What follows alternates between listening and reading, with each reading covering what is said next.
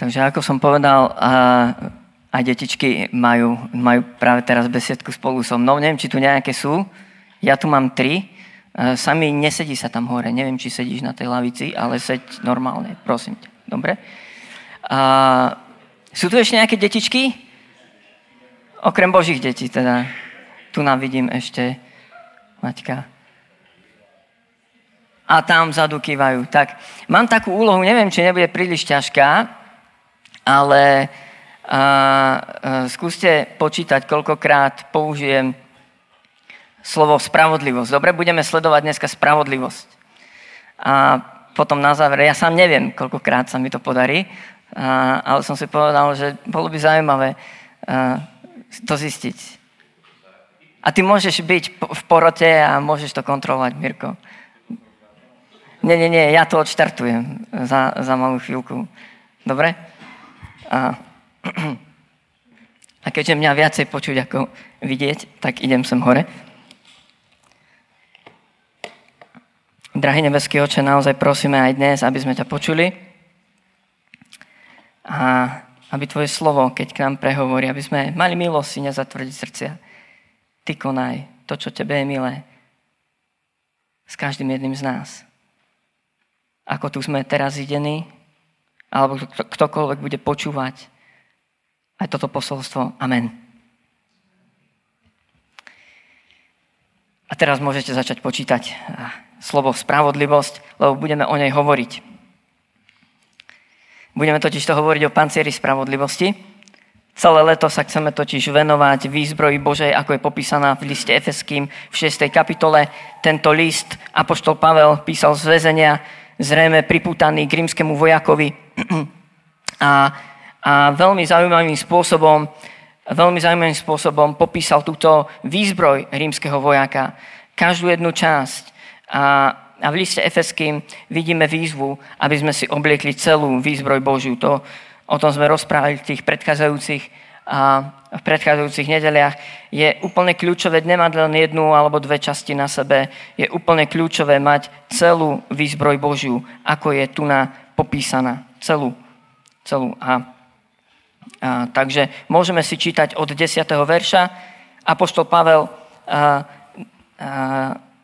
píše, napokon posilňujte sa v pánovi a v moci jeho sily. Oblečte sa v celú výzbroj Božiu, aby ste mohli obstať proti úkladom diabla. Veď náš boj nie je proti krvi, krvi a telu, ale proti kniežatstvám a mocnostiam, proti pánom sveta tejto temnosti, proti zlým duchom v nebesiach. Preto vezmite na seba celú výzbroj Božiu, aby ste mohli odolať v zlý deň, všetko prekonať a obstáť. No a dnes špeciálne e, sa pozrieme na, na, verš, e, na verš 14. E, na verš 14, kde je napísané Stojte teda, bedrá si opašte pravdou a oblečte si pancier spravodlivosti.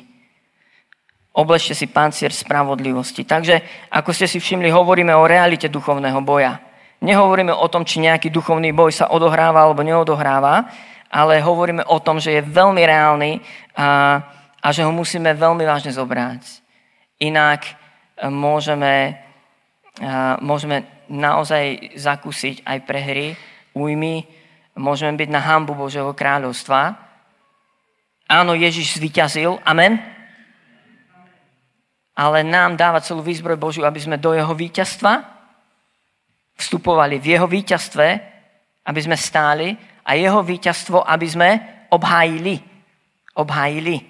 Podobne ako keď e, Boh vyviedol svoj ľud, Izrael, z Egypta, povedal im, dal som vám celú túto zasľubenú zem a ich úlohou bolo tú zasľubenú zem čo? Zaujať. Ale zaujímavé, Boh im povedal, ja som vám ju dal. A celá tá krajina im bola daná, ale nie bez boja, bez skutočného reálneho boja a bez hrozby, e, že prídu o životy alebo stratia svojich blízkych, išlo do tuého. A tak aj my vieme, že Ježiš Kristus zvíťazil a my stojíme v jeho víťazstve a potrebujeme ho obhájiť v našich životoch. Bez tejto výzbroje Božej to nejde. A, takže minulý týždeň už sme začali sa zaoberať týmto 14. veršom a, Tommy Mayer hovoril o opasku pravdy. Asi takto nejako vyzeral opasok pravdy. A, a, dneska nenosíme takéto opasky e, pekné, nosíme trošku iné opasky. A, ja by som eh, povedal len zo pár viet k tomu opasku, len, len aby sme si zopakovali. A všimnite si, že Apoštol Pavel začína pravdou. Úplne začína tu, opaskom. A dovolte mi povedať tieto výpovede veľmi krátko, môžete ich rozsudzovať, či sú pravdivé alebo nie. Bez pravdy, bez tohto opasku, bez toho, aby si bol naozaj pravdivý, nikdy neurobíš skutočné pokánie. Nikdy. Nepriznáš pravdu o svojom stave. Druhá taká výpovede, bez tohto opasku pravdy nikdy nebudeš duchovne rásť. Do podoby Ježiša Krista, lebo nikdy nepriznáš pravdu že potrebuješ zmenu. Bez pravdy nebudeš mať nikdy skutočnú skúsenosť s Bohom, ktorý je pravdou. Alebo dlhodobú skúsenosť. A, a možno ešte, možno poviem ešte tretiu výpoveď, veľmi jednoduchú. Bez zamilovania si pravdy si nezamiluješ nikdy ani Božie slovo, ktoré je pravda. A bez rešpektovania, úplného rešpektovania Božieho slova, tvoj život nikdy nebude postavený na pevnom základe. A búrky a mohutné vody, to, čo staviaš, odplavia. Neobstojí to. Takže to boli také tri jednoduché výpovede k tomuto opasku. Ale dneska sa chceme venovať panceru spravodlivosti. Len som to chcel zdôrazniť, že pokiaľ si ten opasok na seba nedáme, nikdy si nebudeme vedieť obliecť ani žiadnu ďalšiu časť tej výzbroje. Musíme byť úplne pravdiví. Mojim detičkám zvyknem hovoriť, že musíte vždy hovoriť pravdu. Lubka prikyvuje, mala svoju skúsenosť. Viete, keď oni prídu do školy pozdejšie a nemajú ospravedlnenku od lekára, tak riaditeľ školy povedal aj vrátničke, aby jasne zapísala, že to bude neospravedlnená hodina. Pokiaľ neospravedlný rodič. A prečo som sa stalo, že niekedy Lubka so Samkom zaspali a mali problém dobehnúť. A potom som sa Lubky pýtal, čo povedala vrátničke. A Lubka to vedela. A on povedala, zaspala som. A vrátnička povedala, dobre, dobre, tak poď rýchlo, ale keď stretneš riaditeľa, tak mu to nepovedz. a, a, a Lubka bola pripravená, takisto keby stretla aj riaditeľa, povedala by pravdu. Bez pravdy, bez pravdy sa nikam nedostaneme. Ľudia naozaj nie. Je to presne ako keby ste nemali oblečenie upevnené na bedrách, na páse. Niekto nepotrebuje opasok, niekto nosí, ako sa to volá, hozentrogle, traky, hej? A niekto nosí opasok, ja potrebujem opasok, lebo zo mňa by padalo všetko. A, ale predstavte si, že nemáte šaty upevnené na páse, že vám padajú, tak ste na smiech hambíte sa a zakopávate na každom kroku a nikam sa nedostanete. Je to tak? Bez pravdy nemôžeme prísť pred Božiu tvár. V piatok sme bicyklovali uh, uh, s Mírkom, Pirom a s Dominikom na Zahori. Som veľmi vďačný za ten výlet. A Mirko dostal defekt a nedalo sa dať zadné koleso dolu. On má takú, takú komplikovanú brzdu, akú som videl teraz prvýkrát v živote a nemali sme všetky kľúče k tomu. Takže sme potrebovali opravať ten defekt tak, že to koleso nešlo úplne dolu. Podarilo sa skvačiť tú reťaz. A Mirko mal k tomu dušu, ale, ale nemal k tomu ten ventilček, taký dielik maličký k tomu chýbal. tak som dal moju dušu z horského bicykla. Trápili sme sa s tým asi pol hodinu, kým sme tú veľkú dušu napchali pod trekový plášť a, a, a dali sme to, nafúkali sme to. A potom Dominik po vyše pol hodine povedal, Michal, ale my sme neskontrolovali ten plášť zvnútra. Lebo ak to bol trň, tak to není dobré. Ja som sa pľaskol, počul som, že takúto amatérskú chybu som spravil ale nechcelo sa mi to znovu rozoberať. Tak som skontroloval zvonku ten plášť celý, nikde nič netrčalo a išli, išli sme ďalej. Takto niekedy pristúpime k veciam, k nášmu životu, k malej lži, k malému trňu, k malej nepravde. Čo myslíte, čo sa stalo? O 10-15 kilometrov, už neviem, to už som nepočítal, prišiel druhý defekt. a, a zrejme ten trň, ktorý tam asi bol, zaúčinkoval, to je môj taký predpoklad, lebo aj tá duša, ktorú sme vyťahli, tak bola jednoznačne prepichnutá na jednom mieste z tej vonkajšej strany. Toto je lož, toto je nepravda. Takto dopadneme, keď tolerujeme nepravdu, keď sme nepravdiví, neúprimní. Iným cudzím slovom je, nemáme integritu. Hej? to, čo hovoríme a to, čo skutočne žijeme, absolútne nie je v súlade. A nemusí to byť vidieť, ten plášť zvonku môže vyzerať úplne bezchybne, ale prejdeš pár kilometrov a bude defekt. A už sa ďaleko nedostaneš, budeš len tískať a dostaneš sa do telesného výkonu. Budeš mať tvárnosť pobožnosti, ale budeš musieť všetko odmakať svojou vlastnou silou, lebo duch svety je duch pravdy, nebude naplňať tvoj život. A už vôbec to nebude o pretekoch alebo nejakom výkone väčšom alebo nejakej dlhej túre. To už pôjdeš rovno domov, pôjdeš sa skryť. Ukončíš výlet s defektom. A tak toto bol opasok pravdy. Teraz poďme k tomu panceru spravodlivosti a poďme si to užiť. Pancer spravodlivosti vyzeral asi takto. Trošku zložito bol urobený, mal prednú aj takú zadnú časť, chránil hruď a chránil aj chrbát. A pancier spravodlivosti chránil najdôležitejší orgán životný, ktorý? Srdce. A čo je o srdci napísané? Taká vážna výzva v knihe prísloví so všemožnou bdelosťou. Chráň si čistotu srdca, chráň si svoje srdce, lebo z neho ti pramení život. Takže poďme sa pozrieť na ten pancier spravodlivosti, ale naozaj tak, že ľudia pravdivo, čistá, holá, drastická, úprimná pravda o sebe samom. Ináč nemá zmysel ani siahať po tomto pancieri. Hej? A ona, tento pancier má ochrániť život, ktorý v tebe pramení. Má ochrániť tvoje srdce. Ale ja si dovolím povedať, že aj pľúca, aj dýchanie, ktoré symbolizuje modlitbu a uctievanie. Hej, my vydychujeme pred uh, ten uh, uh, vzduch, ktorý nepotrebujeme. Nie som chemik ani, ani lekár, takže neviem, čo to všetko vydychujeme. Ale keďže to vydychujeme, tak to asi potrebujeme vydýchnuť. Hej, asi to nemá zostať vo vnútri. A, a to, čo nadýchujeme, to asi životne kľúčovo potrebujeme pre svoj život. Je to logické, nie? Pancer spravodlivosti chráni.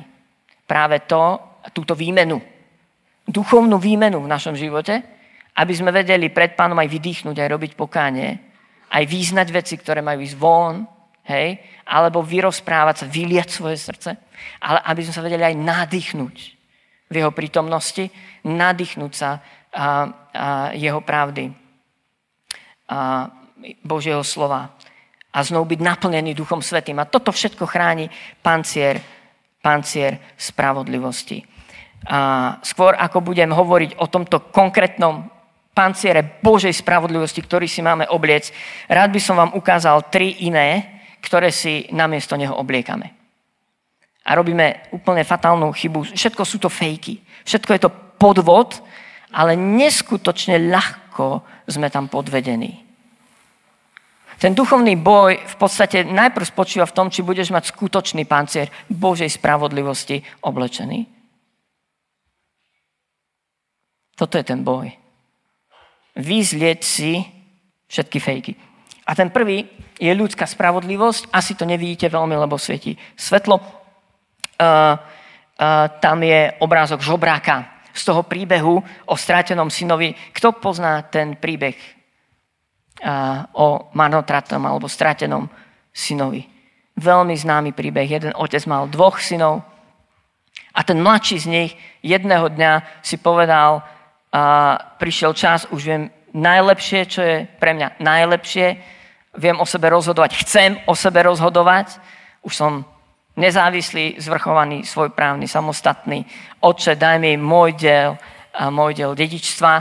A tento mladší syn zobral svoje dedičstvo, išiel do sveta a, a vieme, že nedopadol dobre, vieme, že všetok ten majetok stratil, premrhal ho na uspokojenie svojich vlastných žiadostí, na svoje vlastné rozhodnutia, podľa svojich vlastných predstav, vlastných túžob, vlastných ambícií. A to je ľudská spravodlivosť. Ja chcem ísť svojou cestou. Neuznám nikoho nad sebou. Nikto mi nehovorte do môjho života. Ja viem, čo je pre mňa to najlepšie. To je refrén ľudskej spravodlivosti.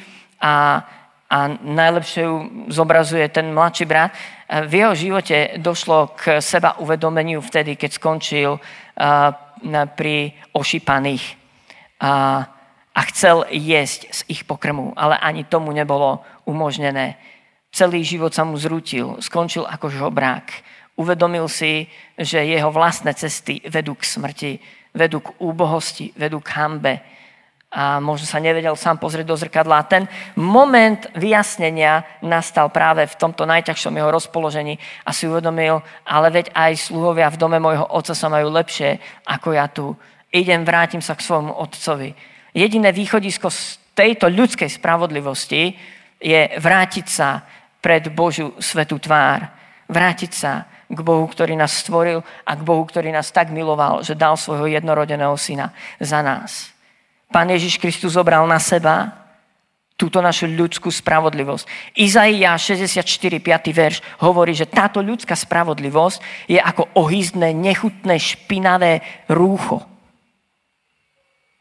List Rímanom hovorí, že sme všetci zhrešili a všetci postrádame Božiu slávu. Toto je charakteristika ľudskej spravodlivosti a ja vám ju aj prečítam nie spravodlivého, ani jedného, nie je to rozumného, nikoho, čo by hľadal Boha. Všetci sa odklonili, na pospol dali sa, stali sa neužitočnými. Nie je to, čo by činil dobre. Nie je ani jedného. Ich hrdlo je hrob otvorený. Klamali jazykmi. Hnali, hadí jed majú pod perami. Ústa plné kliatby a horkosti. Nohy rýchle prelievať krv. Plen a bieda v ich stopách. Cestu pokoja nepoznajú, nie bázne Božej pred ich očami. A list Rímanom, a čítam z 3. kapitoly, ďalej hovorí, všetci totiž rešili a nemajú slávu Božiu, postrádajú slávu Božiu. Alebo v origináli je napísané, stratili Božiu slávu. Ale ospravedlnení, a toto je pokračovanie toho verša, ospravedlnení bývajú zdarma z jeho milosti skrze vykúpenie v Kristu Ježišovi. Jediné východisko, jediné východisko z tejto ľudskej spravodlivosti je priznať, že je žobrácka, že je hnusná, že je špinavá, že je plná akýchkoľvek hriechov, aké si lenkoľvek spomeniete, to všetko pramení v mojom aj v tvojom srdci. Toto je naše ľudské srdce. Toto je ľudská spravodlivosť. Sme úplne skazení. Úplne. Nevieme sa nejako inak približiť e, k Bohu.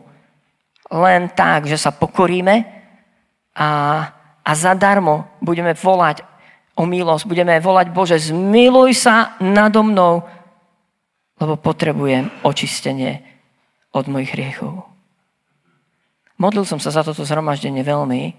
Možno si to počul už veľakrát, ale v tej modlitbe ja som živo vnímal, že sú tu ľudia, ktorí majú na sebe túto ľudskú spravodlivosť a ešte nikdy nevydali život Bohu. Veľmi som sa za toto modlil. Veľmi som to cítil. Chcem ti dať tú výzvu. Možno teraz je čas, aby si konečne pochopil, že tvoja ľudská spravodlivosť ťa naozaj nikam nám nedovedie, iba tam, kde toho mladšieho brata. Možno teraz ešte veci ako tak fungujú, ale pokiaľ sa nepokoríš pred živým Bohom a nepriznáš, že potrebuješ očistenie tvojho srdca, že tvoje srdce je úplne skazané, ale úplne skazané, že nič dobrého nepramení v tebe a keď aj niečo dobré pramení, je to spojené so zlým Prvý človek, Adam s Evou, viedli zo stromu poznania dobra a zla. To bol ten hriešný strom. Je tam aj dobré, ale poznačené ľudským sebectvom, so, sebestrednosťou, egoizmom. Mohol by som vám citovať e, moderných e, ateistov, ktorí obhajujú ateizmus. A oni ho obhajujú tak, že aj ateisti sú dobročinní a charitatívni ľudia. Ale otvorene hovoria, my robíme charitu, ale kvôli sebe samým, lebo sa vtedy cítime lepšie. Toto je ľudská spravodlivosť. Jediný spôsob, ako ju opustiť, je Bože, zmiluj sa nado mnou, očisti ma, dávam ti svoj život. Už ho nechcem mať vo svojich rukách. A verím, že musel zomierať Boží syn. On zobral na seba túto ľudskú špinavú spravodlivosť. On sa stal hriechom namiesto nás. Namiesto teba. Namiesto mňa. Zomieral Boží syn. A, a môžeme príjmať Božiu spravodlivosť. Je to zadarmo, ale je to presne takto, že sa potrebujeme pokoriť a volať Bože, zmiluj sa nado mnou lebo ak sa nezmiluješ, nado mnou vysí stále tieň smrti. Ak nepríjmeš zástupnú smrť Krista, tak za tebou sa blíži tvoja smrť. Odmenou za tvoje hriechy bude iste smrť. Neobstojíš pred Božou tvárou. Je to otázka života a smrti. Opustiť ľudskú samospravodlivosť, ktorá hovorí, nie som horší ako nikdy. Chcem si robiť po svojom. Nikto mi nič nehovorte. Druhý uh, taký fake.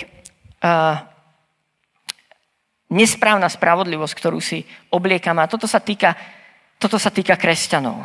Teraz budem hovoriť o dvoch, uh, uh, ako to povedať, falzifikátoch Božej spravodlivosti v živote kresťana. Prvý falzifikát je spravodlivosť zo zákona. Zo zákona, keď sa snažíme Bohu zapáčiť našimi skutkami. Keď sa snažíme dosiahnuť tú spravodlivosť e, plnením e, nejakých, nejakých prikázaní. Keď sa snažíme svojim výkonom e, obstať pred Bohom. Keď sa snažíme z vlastných síl bojovať, bojovať s hriechom a nedarí sa nám. A a toto je duchovný boj. Toto je duchovný boj, ktorý prebieha v našich životoch. A myslím, že nikto, ak by som sa vás spýtal, tak asi to všetci priznáte. Ja to priznám bez mučenia dobrovoľne. A toto je duchovný boj, ktorý najčastejšie ja zvádzam. A, a bol, boli roky, kedy to bolo veľmi kruté. Keď prichádzal diabol ku mne a hovoril mi, pozri sa do zrkadla. Ako nevieš vyťaziť nad nejakým hriechom? Ako nevieš zabezpečiť, aby tvoje manželstvo bolo vzorové? Ako nevieš zabezpečiť, aby, ja neviem, deti ťa vždy poslúchali. Hej? Alebo ako nevieš garantovať, že vždy si pripravíš tú najlepšiu kázeň. Viete, nedela po obede v živote kazateľa. Nezvykne byť pekná a pondelok je ešte taký zamračený. A ale to je jedno, či kazateľ alebo ktokoľvek iný. Diabol k tebe prichádza a bude sa ti snažiť nahovoriť, že si v podstate väzňom svojho hriechu. Že si spútaný, že nie si dosť dobrý, že Boh ťa nemá rád, že Boh je zamračený, keď sa na teba pozerá, že asi nevypočuje tvoju modlitbu. Keď si pod týmto útokom a máš na sebe túto spravodlivosť zo zákona, neodvážiš sa modliť sa za zázraky. Neodvážiš sa modliť sa za nejaké väčšie veci. Ba dokonca si ani nepripustíš, že by Boh mohol použiť tvoj život. Lebo vo vlastných očiach nie si dosť dobrý. A tvoj život je uplakaný. A snažíš sa skryť. Áno, tvoj život je podobný väzenskej cele. Áno, máš rád zadné rady na zhromaždeniach. Teraz nehovorím, že všetci, ktorí ste vzadu, máte na sebe hen toto oblečené, ale zamyslite sa nad tým.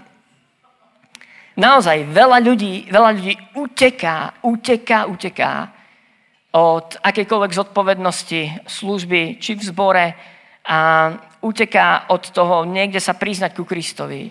Lebo vo vnútri, nie preto, že by nechceli poslúchnuť, ale vo vnútri im znie tá platňa, nie si dobrý, nie si milovaný, nie si čistý, nie si spravodlivý, nie si hodný. to je spravodlivosť zo zákona. A, a všimnite si, že aj ten mladší brat v našom príbehu, keď sa vrátil k otcovi, tak prvú spravodlivosť, keď si vyzliekol tú svoju ľudskú, hej, tak prvú spravodlivosť, ktorú si chcel obliesť, tak bola táto. A povedal, oče, nie som hoden menovať sa tvojim synom. Príjmi ma len ako jedného zo sluhov v tvojom dome. Rozumiete? Vyzerá to ako pokora, tvári sa to ako pokora, ale to nie je pokora. To je falošná pokora. Skutočná pokora je, že začneš žiť a správať sa ako Boží syn a dcéra a budeš aj robiť to, čo pán od teba chce, alebo k čomu ťa povoláva. Falošná pokora sa bude vyhovárať, pane, nie som dosť dobrý, pošli niekoho iného. Nemám toľko skúseností ako henten. Skutočná pokora bude poslúchať Pána Boha a bude rešpektovať jeho povolanie. A mladší brat si hneď chcel obliecť túto. A častokrát, ako kresťania po svojom obrátení, spadneme do tejto priekopy. Ja hovorím, že to je priekopa na ľavej strane Božej cesty. Teraz nič o politickej orientácii,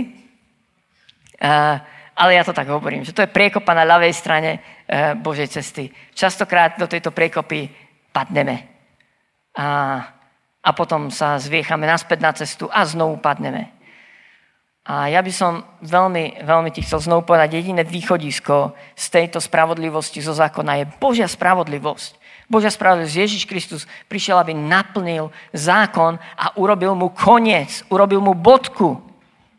A on je jediný muž, ktorý naplnil prikázania. On je ten, ktorý dokonal, ako sme to počuli na začiatku zhromaždenia, Ježiš Kristus z kríža povedal, je dokonané. Je dokonané. Nič k tomu my nevieme pridať. My nič k tomu nevieme pridať. Nevieme to oddrieť. Vieme byť ospravedlnený zadarmo Božou milosťou. Jedna z najväčších víziev duchovného boja v mojom aj v tvojom živote bude prijať milosť Božiu. Lebo Slováci sme vychovaní od útleho detstva k výkonu, k záslužníctvu. Všetko si musíme zaslúžiť. A ten, stratiť tento koncept, zrieknúť sa zo svojej mysle tohto konceptu je ťažké. Je veľmi ťažké. Najväčšia výzva duchovného boja je prijať milosť. Môžem vám dať domácu úlohu? Prvý list Jana 1.9, naučiť sa na spameť tak aby ste ho vedeli citovať aj uprostred noci, keď vás obudia. Prvý list Jana 1.9. Naučte sa prosím nás pamäť tento verš. Ak vyznáme svoje hriechy, on je verný a spravodlivý, aby nám odpustil a očistil nás od akékoľvek nepravosti. Amen? Ak vyznáme svoje hriechy. On je verný a spravodlivý, aby nám odpustil. A ešte nás aj očistil. Božia spravodlivosť. Nenechaj sa viacej klamať diablom. Potrebuješ túto spravodlivosť Božiu mať oblečenú. A, a možno je čas, aby si dnes vyšiel zo svojho žalára. No, tretia, e, tretí falzifikát a zároveň druhý taký najčastejší kresťanský falzifikát Eh, a je naozaj častý, častejšie, ako by sme si chceli pripustiť. A to je náboženská spravodlivosť. Viete, že pán Ježiš varoval svojich učeníkov aj nás? Varujte sa kvasu, farizejov a zákonníkov. Ja dobrovoľne priznávam, že zapasím s kvasom farizejov a zákonníkov. A, a to je druhá taká najväčšia výzva duchovného boja. Je dovoliť Duchu Svetému, aby identifikoval v nás náboženskú píchu, pokrytectvo a vlastnú spravodlivosť založenú na našej službe, zásluhách, skutkoch, rokoch kresťanstva. Povieš si, to mne nehrozí, to mne nehrozí, to, to, ja nie som pyšný človek, hej. Lebo refrénom tejto náboženskej spravodlivosti je, že som lepší ako môj brat. Hej? Pán Ježiš raz rozpovedal príbeh, že do chrámu sa prišiel modliť takýto farizej, to bol náboženský predstaviteľ, dnes by sme povedali, že kazateľ, pastor zboru.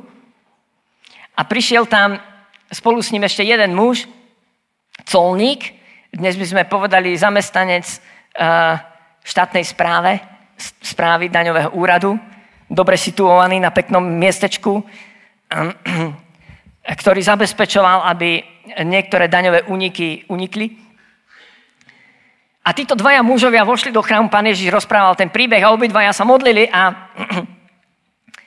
a ten pastor, ten kazateľ sa modli, pane, ďakujem ti, že nie som ako tu tento a vyvrhel hriešnik, pokrytec a, a vymenoval, čo všetko pre pána Boha robí.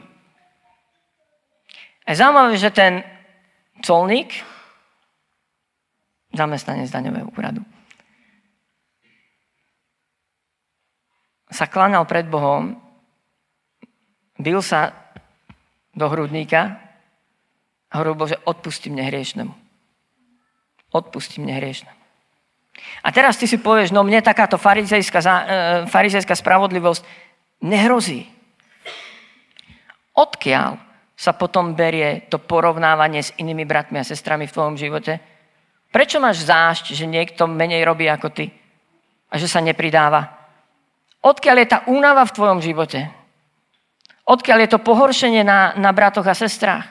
Odkiaľ je ten pohľad z hora? Odkiaľ je to súdenie?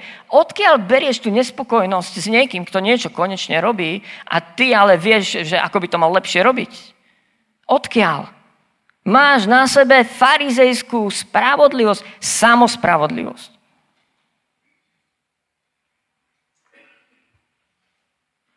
A dovolím si povedať, že toto je jedno z najväčších oklamaní. Vyliesť z ľavej priekopy je, je myslím si, že ľahšie, ako vyliesť z tejto pravej priekopy na Božej ceste. Toto je pravá priekopa. A, priekopnická priekopa. Hej? V tejto pravej priekope sú tí dobrí. A možno úspešní. Možno tí, ktorí naozaj veľa urobili pre Bože kráľovstvo. Naozaj, ktorých si vážime, ktorých si ctíme.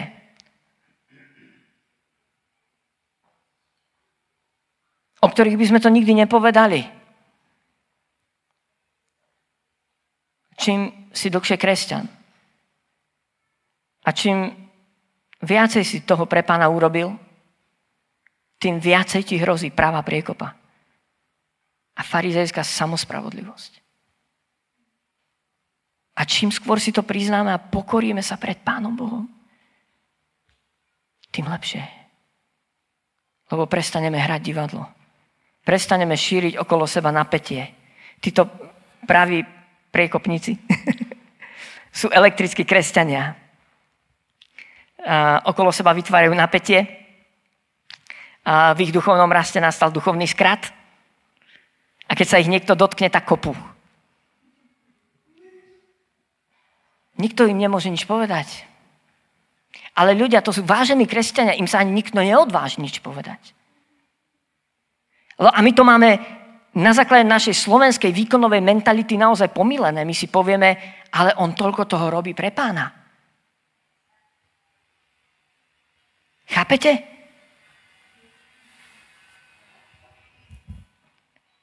Jediné východisko z tejto náboženskej spravodlivosti je Božia spravodlivosť. Je uvedomiť si, že nie som lepší ako ktorýkoľvek človek. Nech som kresťanom koľkokoľvek, nech som urobil pre pána čokoľvek, nie som lepší ako ktokoľvek. Farizejská spravodlivosť, náboženská, hovorí, že si lepší. Nahovára ti to. Je to taká falošná, falošný pocit spokojnosti so sebou samým. Ako mal ten farizej. Hej? Pane, ďakujem ti. Vtedy by ste mali spozornieť. Ak si dlho neplakal usvedčený z hriechu, mal by si spozornieť. Ak nevidíš, že naozaj celé tvoje vnútro je naozaj skazené a ty potrebuješ milosť Božiu, mal by si spozornieť. Mal by si spozornieť. Toto evanílium, ktoré vám rozprávam, jeden človek povedal, že by malo byť napísané bielými, bielou farbou na čiernom liste. Aby sme si ho všimli, aby nám vyniklo. Evangelium je biel, bielým písmom napísaný odkaz od Boha. Pre teba. Je to Božie napísané, milujem ťa.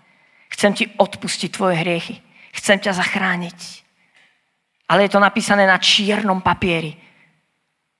A tá čierna symbolizuje tvoj skutočný stav. Ak to prestaneš mať na čiernom papieri a začneš seba vidieť v lepších farbách, ako v skutočnosti si.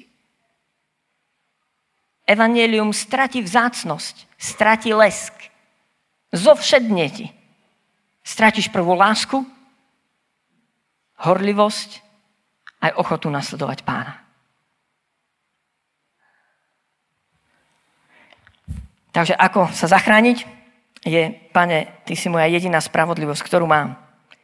Ty si zomieral na kríži namiesto mňa. Ty si zaplatil za môj hriech a ja nikdy nebudem mať žiadnu inú spravodlivosť. Lebo všetko v mojom živote od dňa môjho obrátenia je milosť.